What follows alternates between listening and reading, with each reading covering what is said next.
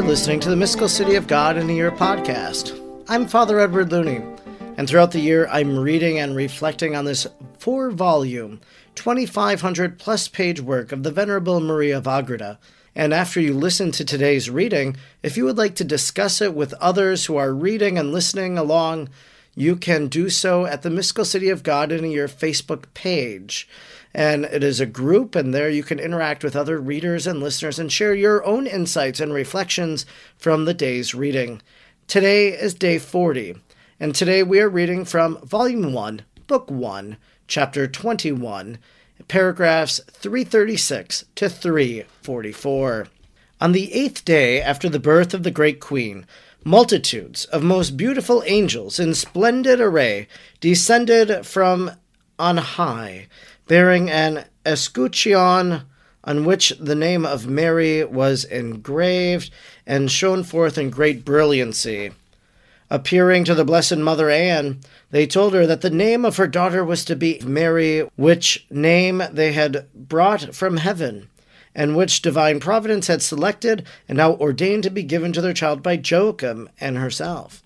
The saint called for her husband, and they conferred with each other about the disposition of God in regard to the name of their daughter. The more than happy father accepted the name with joy and devout affection. They decided to call their relatives and a priest, and then, with much solemnity and festivity, they imposed the name of Mary on their child.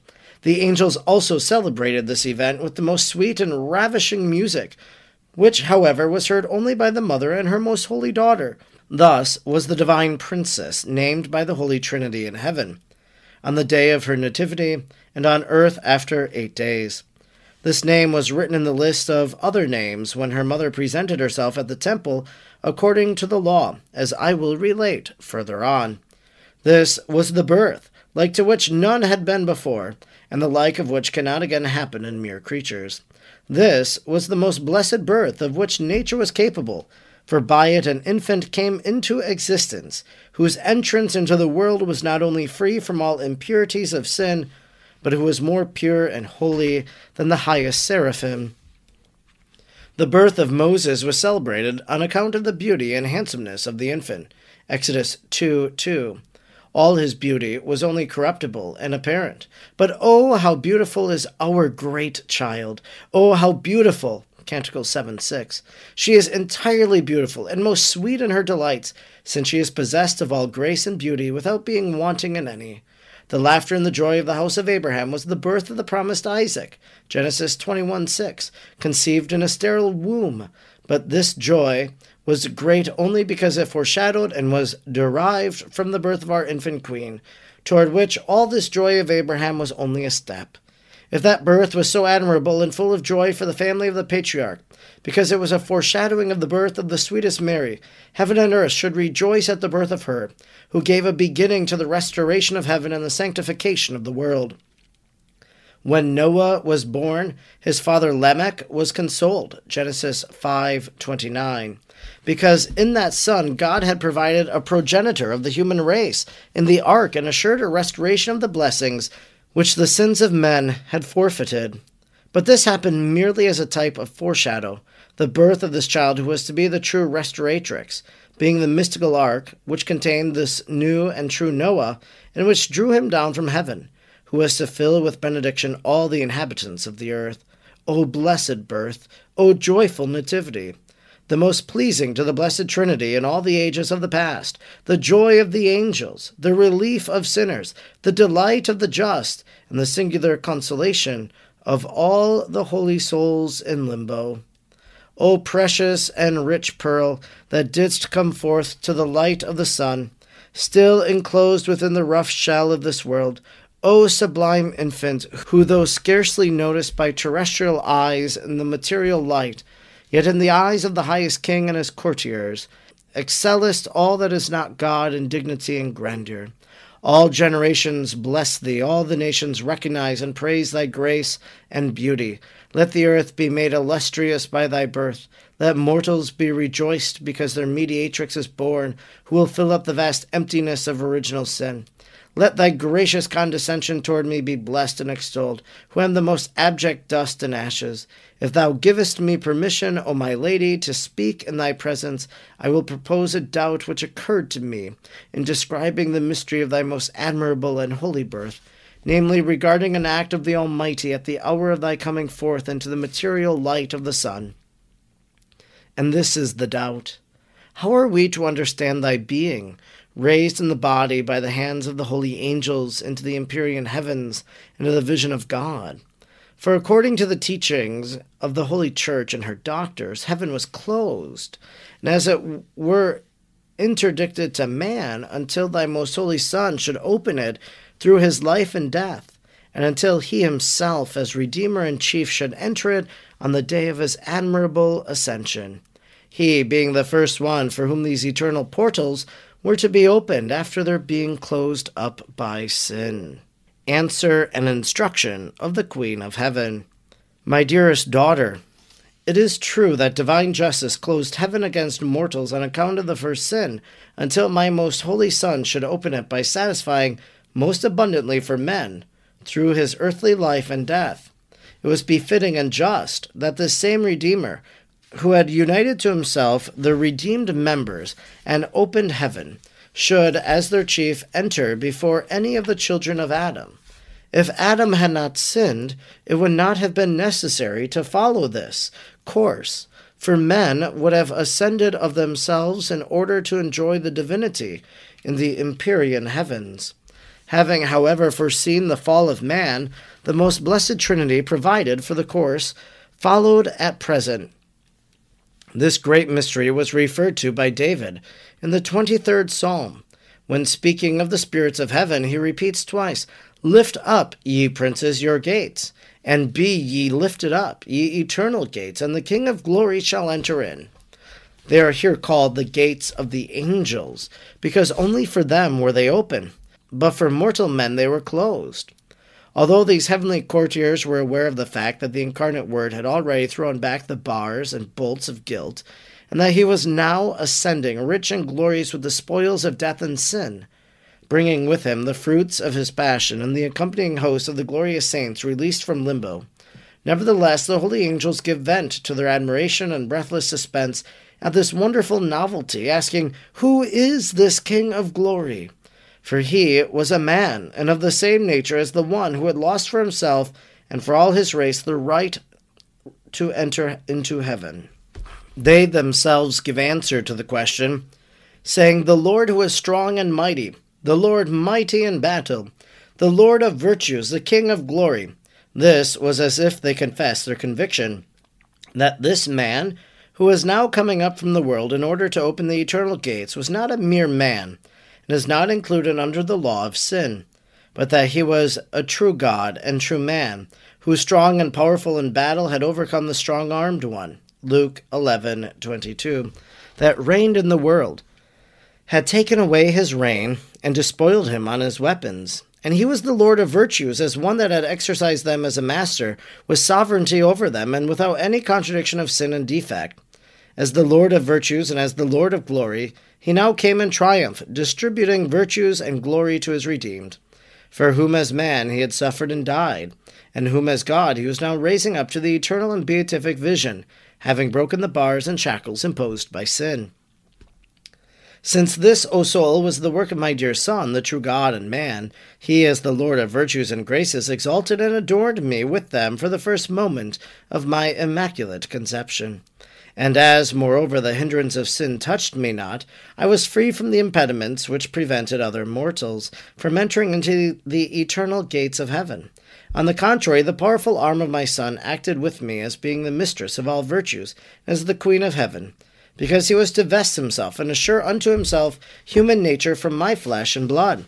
He was beforehand in preparing me and making me like himself in purity and exemption from faults, and in other divine gifts and privileges. As I was not a slave of sin, I exercised the virtues not as a subject, but as a mistress. without contradiction, but with sovereignty, not like the children of Adam, but like the Son of God, who was also my Son. For these reasons, the celestial spirits, who had possession of the eternal gates as their own, opened them up for me, perceiving that the Lord had created me more pure than all the most exalted spirits in heaven, and made me their queen and the mistress of all creation. Remember also, my dearest, that he who makes the law can also dispense with it freely. And this the supreme Lord and legislator did with me, extending the scepter of his clemency toward me more readily than Ahasuerus did to Esther. For the common laws regarding others and consequent on their guilt applied not to me, who was to be the mother of the author of grace, although I could not, as a mere creature, merit such blessed privileges. Yet the divine clemency and goodness of God turned toward me with full liberality, and he was pleased with the humility of his servant, in order that for all eternity the author of such prodigies might be praised. Do thou also, my daughter, according to my directions, bless and magnify him for these benefits bestowed upon me. My admonition to thee, whom in spite of thy weakness and poverty I have chosen with such generous kindness, as my disciple and companion is this that thou strive with all thy powers and imitate me in an exercise in which I persevered during my whole life from the very first moment of my birth, omitting it on not a single day, however full of cares and labors it might have been. This exercise was the following.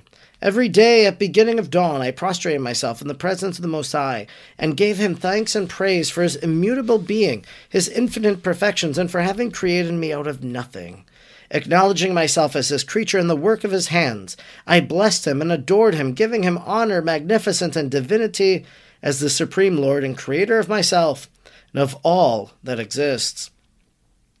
I raised up my spirit to place it into his hands, offering myself with profound humility and resignation to him, and asking him to dispose of me according to his will during that day and during all the days of my life, and to teach me to fulfill whatever would be to his greater pleasure.